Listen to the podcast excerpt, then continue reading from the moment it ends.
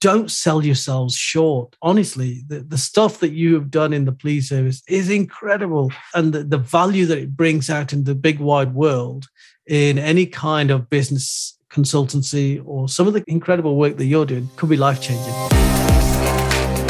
If you're a police officer or currently working in law enforcement and you're considering your career, you're in the right place. I'm your host, Andy Labram. Welcome to the Blue Light Leavers podcast. Hello, and welcome to episode 54 of the Blue Light Leavers podcast. So, today I'm talking to Kul Mahay. Now, Kul is a genuine force of nature and inspirational leader. He completed 30 years in policing, reaching the rank of temporary chief superintendent. But since leaving in 2015, he's gone on to do some extraordinary things. He delivers leadership training to senior execs and organizations globally, helping them to build highly emotional and social intelligent cultures, really focusing on inclusivity, communications, and performance. He's the founder of the Create and Speak program. And also, he's the founder of Ignite Your Inner Potential events. He's an author. He's the co creator of a new policing drama series. And he's also a podcast host. To be fair, there's not a huge amount that he doesn't do. You're going to really enjoy this. Let's go over to Kul now. Hi, Kul. It's fantastic to have you on the Blue Light Leavers podcast. Really honored. And uh, yeah, it's just we obviously connected uh, a little while back through LinkedIn and um, been in contact since. And you're doing amazing things, and uh, so it's, it's, an absolute pleasure to have you here. Oh, it's great to be here, Andy. And uh, you know, I've been watching you, and it's always great to see somebody who's left the job and is doing incredible things going forward. So, well done to you too. Awesome, Thanks, mate. That's really kind of you. The um, it'd be really good for our listeners to understand a bit more about uh, who you are, a bit more about your background. So, if we if we can touch, if we can start where you are now, just briefly, and then we'll go through your policing career, because I think it'd be amazing to, for people to understand what you're doing now, and then to actually look at what you were doing prior to that that's led you this, down this path. Absolutely. Um, so what I'm doing right now is uh, I work with all sorts of organisations um, from the health sector, police services. I still touch base with a few police forces now. Um, I, I work with the private sector right up to the oil industry eh, over in UAE and Qatar. I've had a bit of work there. Uh, but my sole focus really is is my passion, what drives me, and that is around quality leadership. What does that look like? Uh, uh one of the lessons that I took away from policing was around how to help organizations create a, a culture where people come to work and they feel valued, seen, heard, and appreciated. So I guess over the years, really, I've started challenging all the things that I used to believe around what leadership looked like, and and even things around diversity and the, the you know the, the conversations that we've so become used to having around diversity. I now challenge those conversations, uh, and uh, and for me, you know, for example, when it comes to diversity, we've we're so used to chasing targets. We want black, brown faces, female, you know, uh, a sexual orientation. We want LGBTQ com- uh, community within the organization, and that's all well and good. But my argument now is, well, if they all talk with the same voice, saying the same thing, then has that how's that improved either the service that you deliver or the culture that you you operate in? And a prime example of that is the Conservative Party right mm-hmm. now. I mean, obviously, we're going through incredible di- uh, division in the Conservative Party, which happens to be the government of the UK. Uh, and uh, if you look at their front benches, you've got a whole rainbow of colours and diversities and intersectionalities. But when you listen to them all talking around the debate, uh, and we've been seeing the leadership debate, they're, they're all say, saying the same mm. thing. They all come from privileged backgrounds. They've all been to similar schools. They're, mm. they're all multimillionaires. So how can they possibly relate to the everyday people? And it matters not to me anymore whether our next prime minister is brown or black or female or male. What matters to me is that they're a good leader. Yeah. And one of the things that we've judged Boris Johnson on and why he's had to leave the leadership is not on his leadership per se in terms of those areas around diversity or the actions that he's taken. We've based it on his morals, his ethics, his values, his integrity. That's what everyone has been measuring measuring John, uh, Boris Johnson on. Mm. And I think uh, going forward, that's what, how we are going to be measuring leaders uh, of the future. Mm. Uh, so for me, I'm really passionate about creating the right kind of culture wherever we go. Uh, and I get to work with incredible organizations to help them do just that. That's brilliant. Thank you for that. That's, re- that's an amazing intro. And I think um, I'll go into a little bit later on some of the challenges around that that you might think, but it'd be really good for mm. people to understand your policing background, Kul, and how you've ended sure. up doing what you are now because it's it's been fantastic to watch. Yeah, I mean, I, I I'm so fortunate for the journey that I had in the police service, for its ups and its downs and its twists and its turns. Um, whatever I might say about the police service now, I have to remind myself that it was my number one passion in life. You know, I wanted to be a cop from the age of eight, uh, 10 years old. I remember uh, sitting on a, a, brick wall down the street in my in, in, my little street in Wolverhampton, which is two streets away from the Molineux Stadium. Uh, and I, every other Saturday, I'd be sitting on this brick wall watching thousands of people trekking towards the stadium. But actually, I was looking at the coppers. I was looking at the big burly police officers in their tunics and how smart they looked and what that big hat stood for. You know, I've still got a big hat here and a mm, hat there. Yeah, yeah. You know, and I'm so proud of the journey that I've had in the police service. I've learned so much. And I still think that we still have the best police service in the world. And and there's whatever we say about our police service, and there's a lot that we need to improve. You know, that I, have just uh, saw a post uh, this morning on LinkedIn from the Police Federation talking about uh, pay disparity and pay increase. And I said, look, your argument has become so stale because if that's all you're ever going to think about, you'll never improve the police service. Mm. The context of policing has changed so much. It's not a simple case now of saying that police officers deserve 3%, 5%, 6% pay increases because the complexity of policing has changed so much. We've got police officers who do more dangerous jobs than other police officers who may sit in offices. We have civilians who are now investigators and put themselves at risk. What about the pay disparity there? And um, aside from all of that, as much as I think police officers and police staff need to be paid more, uh, uh, uh and there needs to be an equilibrium into, in terms of the pay. We need to get down and sort the culture out in policing. We need mm. people to feel psychologically safe. We need people to feel empowered and trusted to do their job because our police officers are incredible. And uh, and I'm still very very passionate about that. Mm. So I joined policing at the age of 16. Uh, I uh, I was a cadet for two years. I moved away from home in Wolverhampton and moved to Derbyshire from the age of 16, never moved back. Uh, 10 years as a cop, uh, doing all the frontline duties that you do, you know, two years walking on the beat. And we had this old fashioned sergeant who would never let you get into a car. So I really cut my teeth. Mm. And then uh, I, was uh, I was made a pedal cycle beat officer, and this is the days where we didn't have any of these fancy mountain bikes that caught that you know the, the, weigh as much as a feather. These were like half ton uh, mm. mount, uh, push bikes that we had. And I remember flying down the streets uh, wearing my cape uh, for two years, and the local the criminals used to call me Batman because my cape used to be flying out.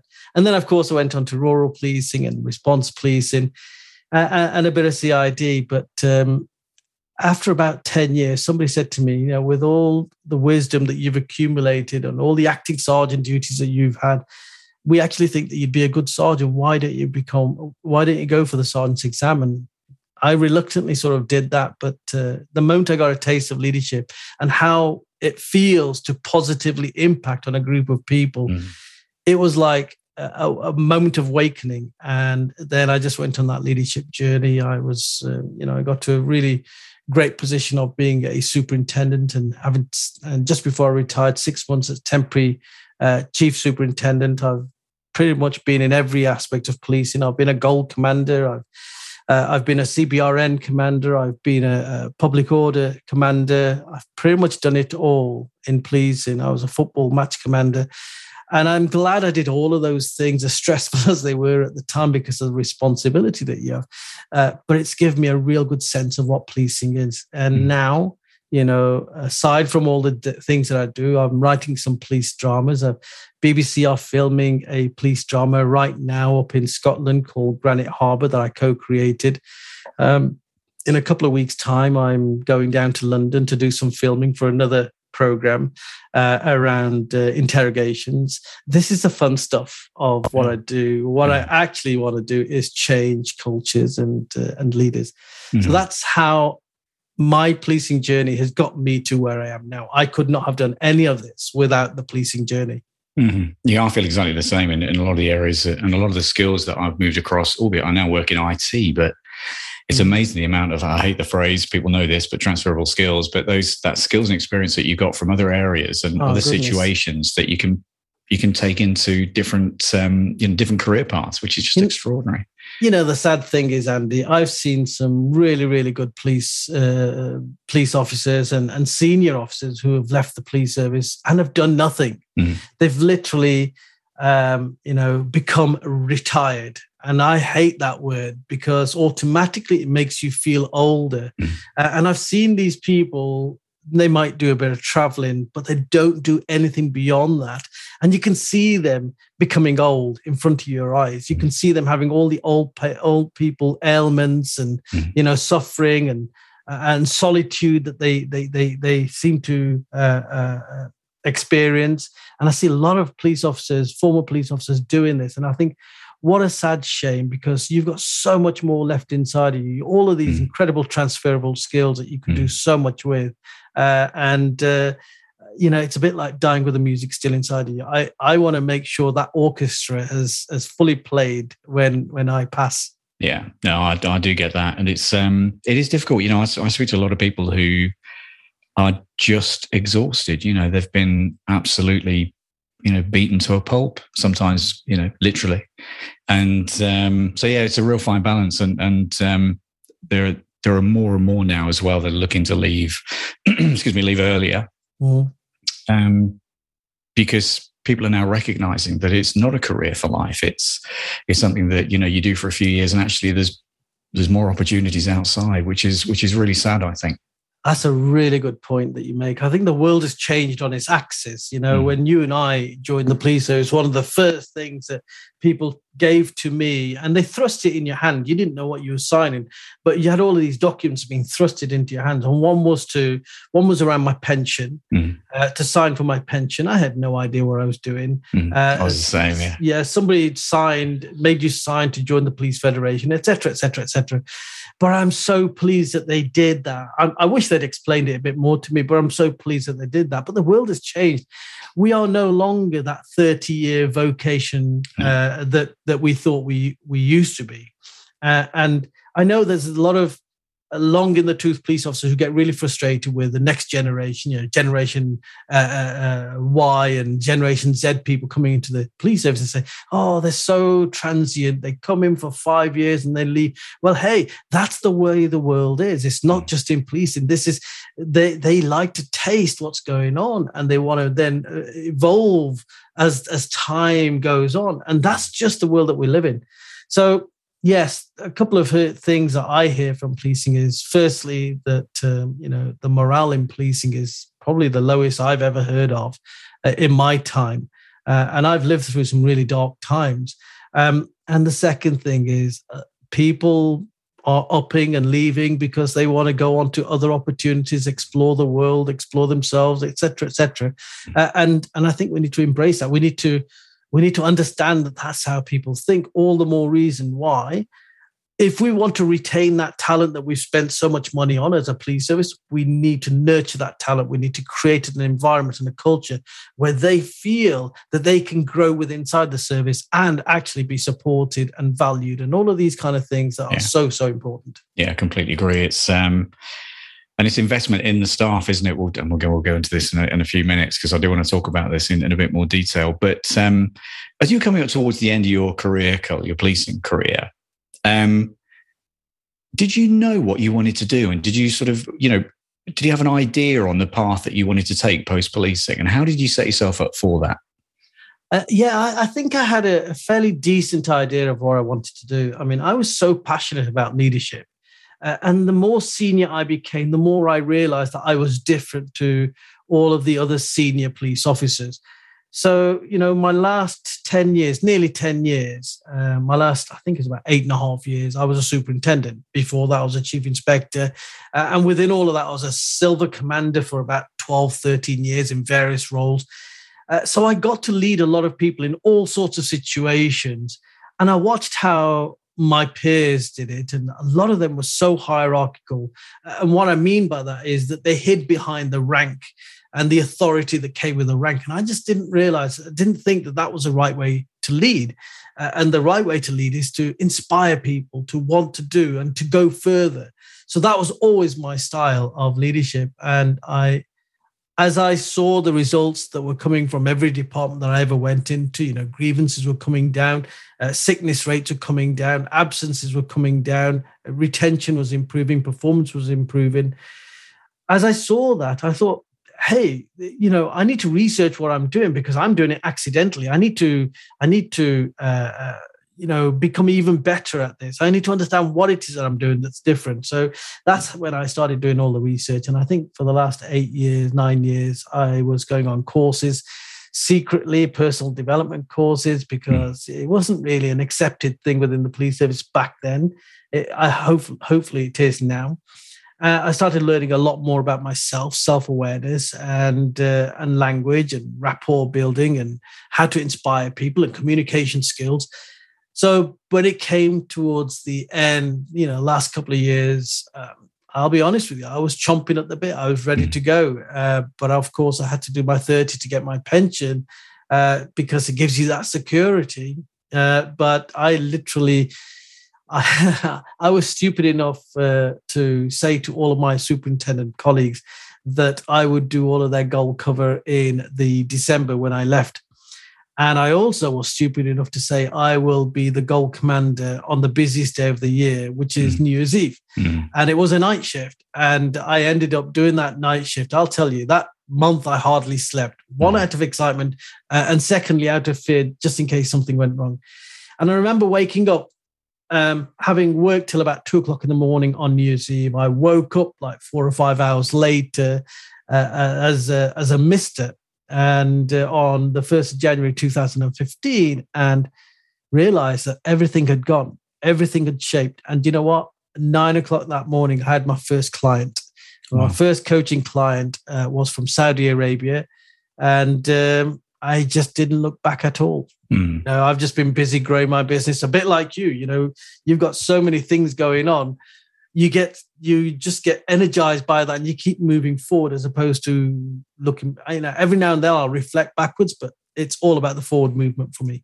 Yeah, I feel exactly the same. Actually, it's really interesting you say that. It's um, I'm rubbish at reminiscing as well. You know, I, mm. I, was very fortunate, similar to yourself. You know, the vast majority of my career, I was really happy and, and loved mm. pretty much every minute, and I had some amazing roles. And uh, um, you know, a sergeant, I didn't go as high as you, but that for me was was the best rank. You know, I, I love my time as a skipper. I spent almost half yeah. my service as a skipper. So. Being a sergeant was probably my favorite rank, mm-hmm. and and I know a lot of sergeants will disagree with it, but my favorite role as a sergeant was a custody officer. Mm-hmm. I absolutely loved it. It was the days when, you know, custody officers had had complete authority. We didn't have to go to CPS for charging decisions. You were it. And at the time, I remember I was doing a law degree, uh, night school law degree. Uh, so I would practice my debate skills with all the solicitors, and you know it was quite fun. And they enjoyed it. I enjoyed it. The cops enjoyed it. But uh, yeah, probably the best rank for me was a mm. sergeant. Yeah, I think so too. And you get that operational plus. Um, you know the, the line management experience as well, mm. real hands on. I think it's a mm. fantastic role, but uh, oh, sorry, fantastic rank. But the um, it'd be really good to to understand about the, I think there's going to be people listening to this. They think, well, actually, you know, I may not have been chief superintendent or, or you know, climbed that high in terms of the rank structure, but I've got a load of expert knowledge. I've got tons of expert knowledge. And how would I go about setting myself up, um, you know, post retirement, either as a consultant or, yeah. you know, for coaching? How, how would you suggest that people do that, Kul? Well, the first thing I would say is um, the moment you come out of the police service, forget your rank forget what you were in the police service because that it only applies to in the in the service. Uh, when you and I left, we were no longer ex sergeant, ex uh, superintendent. Mm. We were Kul Mahay, Andy Labram.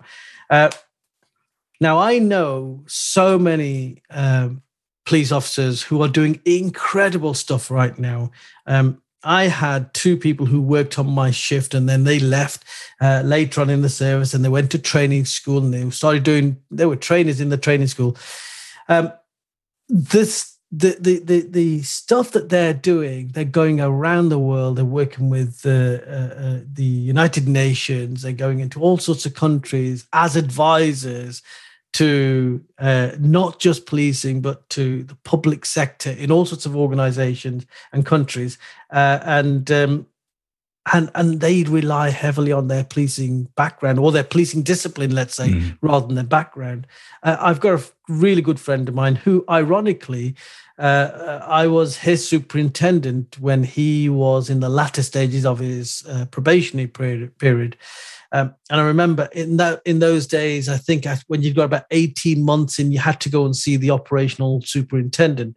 Uh, I had no idea this was happening. I was a brand new superintendent on the area. I'd come from another department. Anyway, he was the first person that came in through my door. We were supposed to have a five. It was supposed to be a five minute chat, but we spoke for an hour and a half because I was so interested in the work that he was doing. At that time, he was studying NLP, neuro linguistic mm-hmm. programming, mm-hmm. Uh, and now he's doing incredible things. He left the service uh, because again, it's a culture thing. He wrote a book, and professional standards jumped on him from a great height because he wrote a book. I, I still don't understand how, why that happened. I don't know that maybe the, the, the, the nuances or the detail of the story, but he was left quite disappointed and he left the service. But what he's doing now is just incredible. He has been on all sorts of major TV programs. Uh, uh, he calls himself the human lie detector. Go and check him out. Um, the stuff that he's doing every time there's some some big event he gets called upon by all the major newspapers and tv stage, uh, stations saying can you analyze let's say Boris Johnson or Prince William and Prince Harry? Can you analyze them and tell us what their body language is saying? Mm. So we can we can be doing all sorts of incredible things. There are people who've gone into you know who've gone left the service as uh, sergeants and, and, and constables and perhaps detectives or even uniform, and they've gone to take on positions as head of security mm. or you know uh, uh, um, um, events management. Mm. So honestly, I mean, I, I can't even put people into a bucket and say, right, as a police officer, this would be an ideal fit for you because mm-hmm. we have so many skills. I genuinely believe that as a police officer, you can do almost anything in life mm-hmm. because your skills are that wide. And yeah. I think so many uh, former cops sell themselves incredibly short. Why? For two reasons. One is because in policing, we're never really pushed to celebrate ourselves. We're not. We're very humble people. But secondly, we only think in the context of policing. And when you leave policing, you have to think in a much wider context and say, mm-hmm. hey, what skills have I got that might be up, might appertain to some level of consultancy? How can I improve uh, an organization? What contribution could I give to an organization to improve their culture, their, their staffing, their yeah. security, their this or that? Uh, and you'll be surprised. You will surprise yourself what you can do. And yeah. it goes beyond just security or driving yeah, and all the typical things that people tend to do. I, I say go out there uh, uh, and, and you know and be be brave and be be bold. Yeah, completely agree. Absolutely. Um, so you were doing some coaching when you left. What was the next steps for you then, Colin? So because you've done some incredible things, and it'd be it'd be great to understand, and, and obviously for the audience to understand a little bit more about what you've done since. Yeah, I see. When when I was envisioning leaving the service, I envisioned myself as a coach. That was it. I was going to be a coach. And when I did leave, yes, I did a lot of coaching. Uh, and I don't know where all these clients came from because I was coaching people from Saudi Arabia, from Pakistan, India, Canada, Australia, New Zealand, America and, and of course the UK, and they were just coming to me, and I don't know why. I think what it is is we don't we don't understand or get how people outside of policing perceive UK police officers they place a lot of trust on UK police officers. UK Policing Limited has got a good reputation, mm. despite the fact that you might you'll get those people that are, are, going to have a go to what we are we do or don't do as police officers. You're going to see us featured in in in the headlines and for things that one or two individuals might have done, and then of course everyone gets tarred with the same bush. But by and large, the vast majority of the world out there, when they look at UK police officers, you there there is this trust element that comes into it. So that's the first thing that's very important for everyone to remember I only realized it when, after the coaching, I started getting invited to do some keynote speaking here, keynote speaking there. And it started off with, and this is what I advise everyone now, because I do a lot of keynote speaking.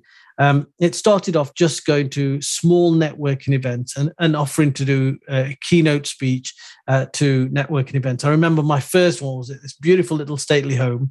Uh, it was a networking group, and uh, around the room, I think there was 10 to 15 people and it was an awful speech. Honestly it was awful because i it was unstructured. I didn't was, know what i was talking about. It was just a mess.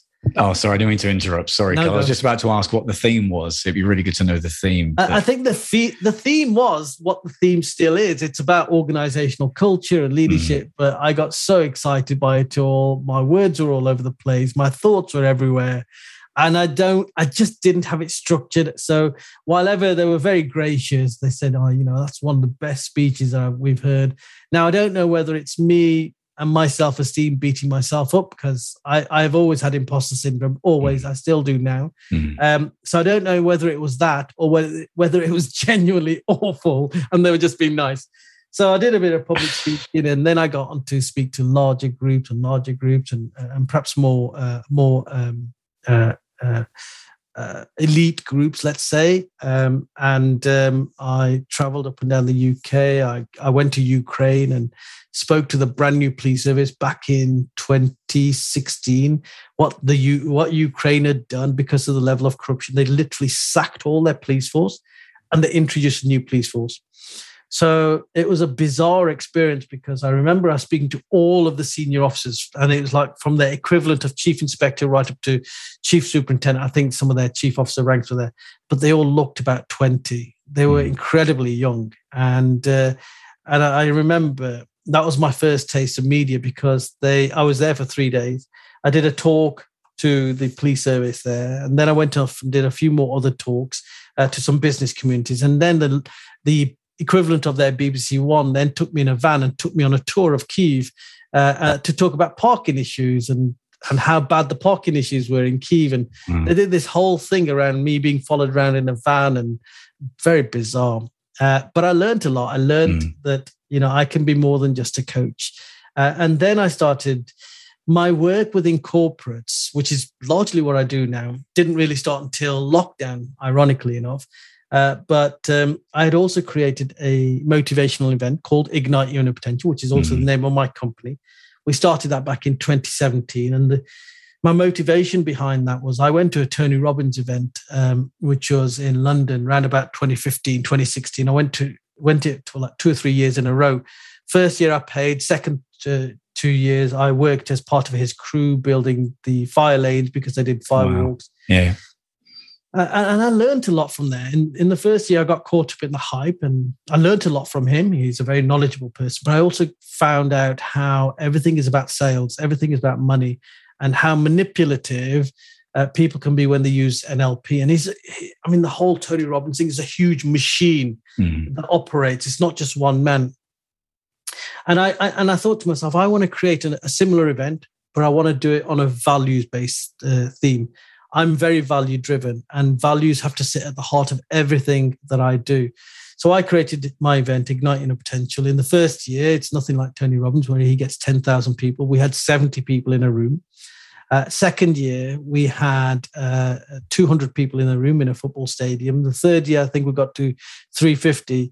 And our last event was just before lockdown, and we had nearly 450 people there. So the idea was to grow it every single year and to reach 5,000 people in, in about uh, eight years. I think the, the goal was. Mm. It's all been shifted now with uh, COVID. We're hoping to run it again next uh, next um, January. We're going to. I'm to set uh, an ambitious target of 600 people. Uh, I've changed the location. We're going to be looking at a really prestigious location in Birmingham now, mm-hmm. as opposed to Derby.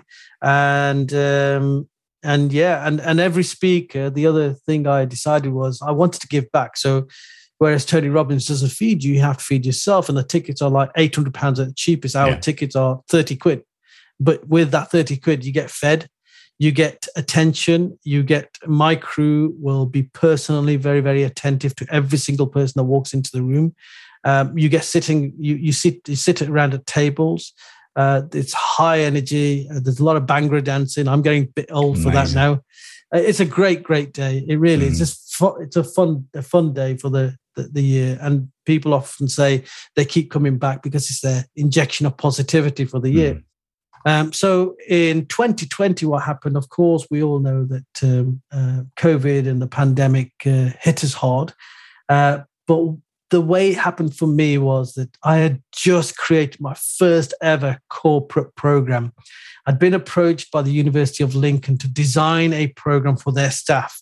Uh, and it was for their BAME staff. And they were saying, We're really frustrated that our BAME managers don't seem to want to go for our senior positions and we want we want them to apply for them. We want them to be successful. Can you design a program? I said well yes. And by that time i was now accredited with the institute social and emotional intelligence over in america. Emotional intelligence was what i found was what I'd been practicing all these years without realizing. Now I delve deep into EQ, 26 competency areas. We build on that. So I said, yes, I'll create a, a, leadership development program, but it will be very pragmatic. It will be based on the 26 competency areas. So they loved it. And I was just delivering uh, the first module. It's a six module course. The first module is a, a two day module.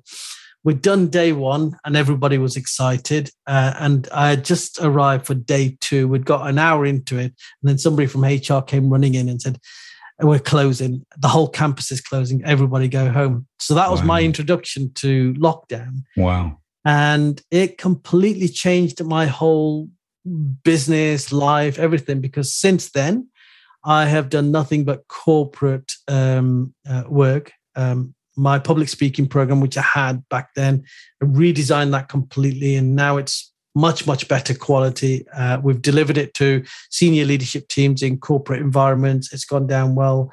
We now have designed programs for leadership programs for uh, the likes of uh, Health and Safety Executive, Sheffield Hallam University, University of uh, Lincoln, Kent Police, Derbyshire Police, a number of police forces, uh, Nottinghamshire Police. We did a lot of work with Nottinghamshire Police, uh, Leicestershire County Council. So largely private sector, but I have done quite a bit of work with the private sector as well. And it just has evolved from that because this year we did our first ever tender for a, a large project, and that was to do a run a culture diagnostic in a healthcare provider of 1,400 staff. That was a two and a half months of hard graft, really. But uh, mm, yeah. you produce a report at the end of that, and uh, let's see what comes from that report, where mm. we've put in a number of recommendations, and hopefully we're able to be part of the journey of that organization mm-hmm. uh, and helping them to achieve the recommendations. Yeah, no, I love it. I think it's fantastic that you know the values and the the skills and experience that you've picked up along the way are all gone to to create a number of amazing products that that there's really a desire for, and people are recognizing. You know, the organisations, be it private or public sector, recognizing your skill set and and what you've done previously really matters. Yeah, and here's the thing, Andy. I think by and large, most of the uh, former and serving police officers are, that I come across have a similar value set. Mm-hmm. So it's not that I'm different. It's just that I've realized what my values are or what I learned from policing, and I utilize that. And mm-hmm. I think you're you're doing exactly the mm-hmm. same thing. Uh, and it's a shame that there's only a few of us, a handful. I can name a handful of people who are doing exactly what we're doing. They're, they're mm-hmm. doing amazing things. Uh, uh, so I guess my message to everyone is don't sell yourselves short. Honestly, the, the stuff that you have done in the police service is incredible. Mm-hmm. And, the, and the, the value that it brings out in the big wide world in any kind of business consultancy or some of the incredible work that you're doing, uh, it could be life changing. Mm. Yeah, that's absolutely right. Spot on. Um, so the the uh, Ignite Your Inner Potential, obviously in January, the and that's now accredited. Is that right? That's yeah. So Ignite Inner Potential is my annual event. Um, that is more for fun and for that injection of positivity. What we have been doing over the last two years is we've building a series of programs, and uh, I, I I think it's very important to to get everything externally validated. So when people buy a program from you, they know it's also been through a an external respected validation service and it's been given the thumbs up. So we've got a number of our programs that are CPD accredited. uh, now our two-day intensive public speaking program, which mm-hmm. really came Apologies. about. Yeah, uh, it really came about because I have seen uh, in the police service and outside of the police service very, very senior people trying to deliver uh, uh, uh, speeches or to communicate with staff, written or otherwise, and it, they have been really clumsy. And when you have flawed communication, what that will do in an organization is it will probably create uh, mistrust when you have mistrust because people don't understand your message, when you have mistrust in an organization, then you're going to have a fear of conflict in an organization. People won't speak openly, people won't debate with you. When they don't debate with you, then what happens is then people aren't committed. They're not fully committed to whatever you think you've agreed. And when they're not fully committed, they're not going to hold each other to account. And when they don't hold each other to account, what happens is everybody goes off in different uh, directions, and then we end up with something called silo mentality that we mm-hmm. we we've all seen. So I wanted to create a public uh, a, a, a a program that encapsulated all forms of communication from standing on a, uh, on a stage, delivering a speech, to doing video communications as we're doing right now, to sitting around a meeting table.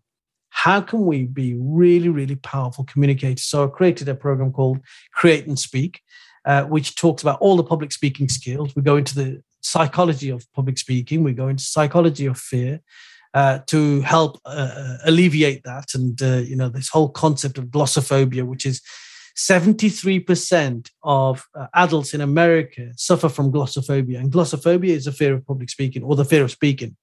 So, why should that be any different in this country? I suspect in this country it's even more because we are much more reserved mm. as a society. So, if 73% of Americans, adult Americans, fear public speaking, then maybe in this country, we're probably looking closer to about 80%. That mm. means most people need some form of teaching around public speaking.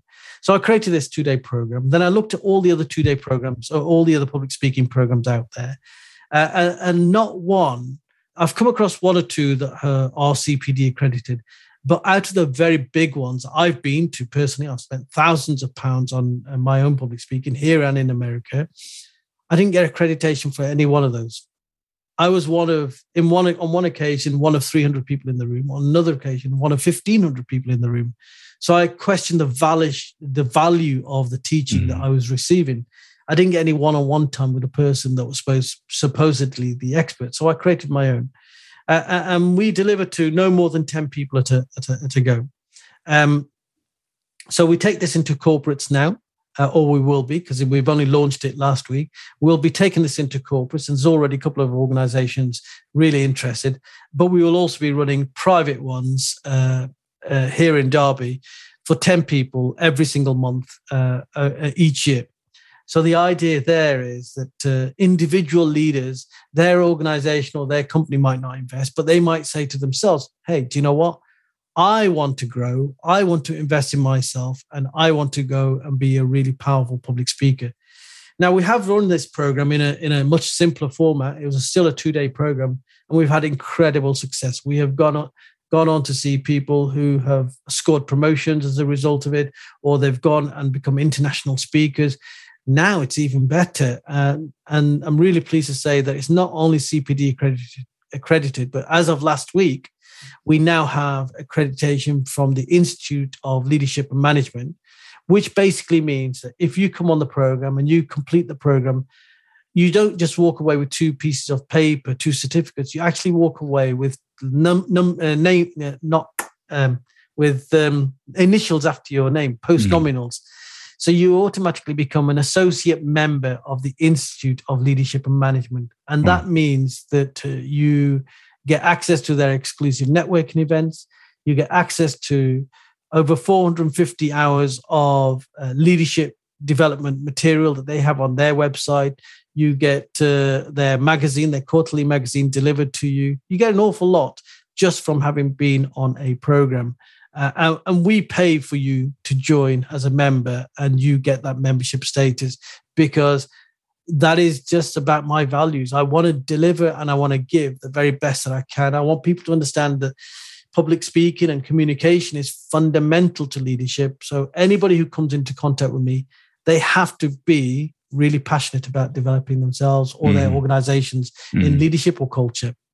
And if Incredible. they don't, then they, they, need to go somewhere else. Yeah. It, yeah. It's it's as simple as that really. Yeah. What a fantastic thing to do. And um, yeah many congratulations. That's that's extraordinary. It really is. That's just a brilliant thing to do um, you also host the human centered leadership podcast as well and uh, oh, you, had some, you had some good guests on that We've had some amazing guests on that incredible guests yeah, yeah, including yourself of well yeah, yeah funny but that, i mean that, that again is a is just another example of when you just follow your passion and you just mm. do something and you have the courage you just don't know where that's going to to go, do you, Andy? Yeah. Uh, and we launched the Human Centered Leadership Podcast, born out of pure passion. I wanted to have a podcast where I speak to tried and tested leaders, real leaders, not entrepreneurs who are, you know, mm. I'm doing this, I'm doing, but real leaders. So, you know, chair of the Youth Justice Board. I, mm. I've interviewed Andy Marsh, who currently is the CEO of UK College of Policing. I've interviewed some deputy police commissioner, uh, deputy chief constable from a brand new police force over in Canada, mm. where she said, I am, go- we are recruiting brand uh, cops for our brand new police force, but we're only going to uh, uh, recruit them based on their values, which I thought was fantastic. Yeah, and they're doing really, really well. We've interviewed some incredible people. A, a guy who bought a, a, company for one dollar and turned it into eighty million dollars. And honestly, uh, psychological, uh, psycho, uh, psychology uh, experts when it comes to teaching and rapport building. Yeah. We have had some absolutely amazing guests. And what happened with the podcast was that uh, within a, year, a month of it being launched, we had a radio station called uh, On Your Radio Solihull reach out to me and they said, We love your podcast and um, we want to make it into a radio show. Well, the podcast is called the Human Centered Leadership Podcast. And they said, Well, that's too long a name for us.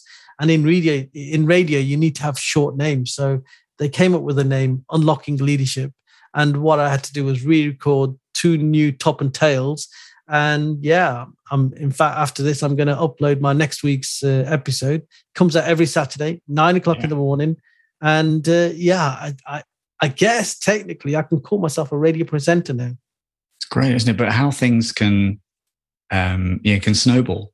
Yeah. And how things are, you know, and I think, you know, with the podcast or the beauty of the podcast is that it's just a great opportunity to to listen to other people's stories and connect mm. and you know talk about subject uh, you know their their expertise in certain subjects. You know it's a it's a fantastic thing to do. It is a brilliant podcast and i have promoted it within the within the blue light leavers group as oh, well. thank you. Thank you. And really linkedin it's uh, it's a it's a superb podcast. It really is.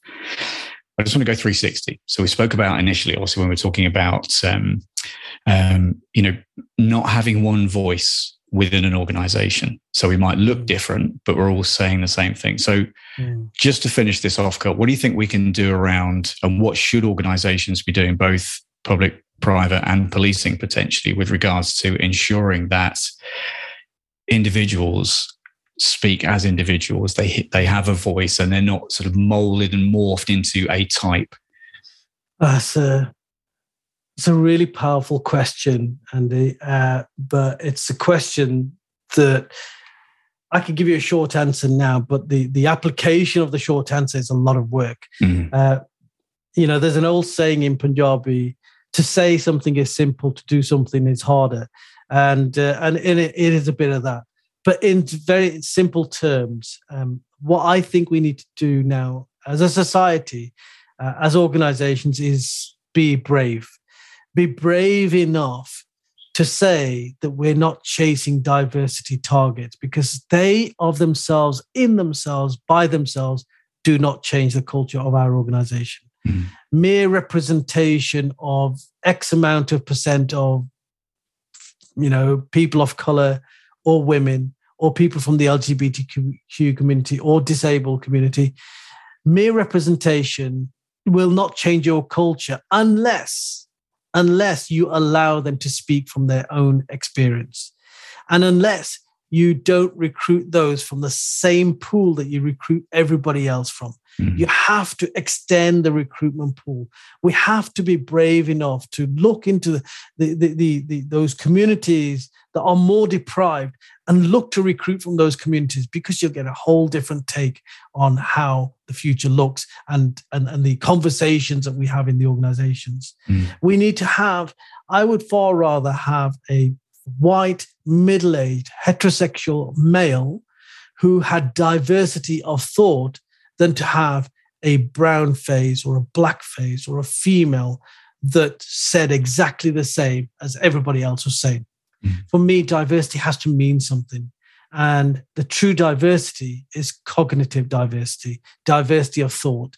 And I think that if we were courageous enough to A, extend our recruitment pool, B, courageous enough to have real uncomfortable conversations in our organizations, three, to reshape the way we have meetings where we encourage people, those traditionally quieter people, to speak up more. Mm.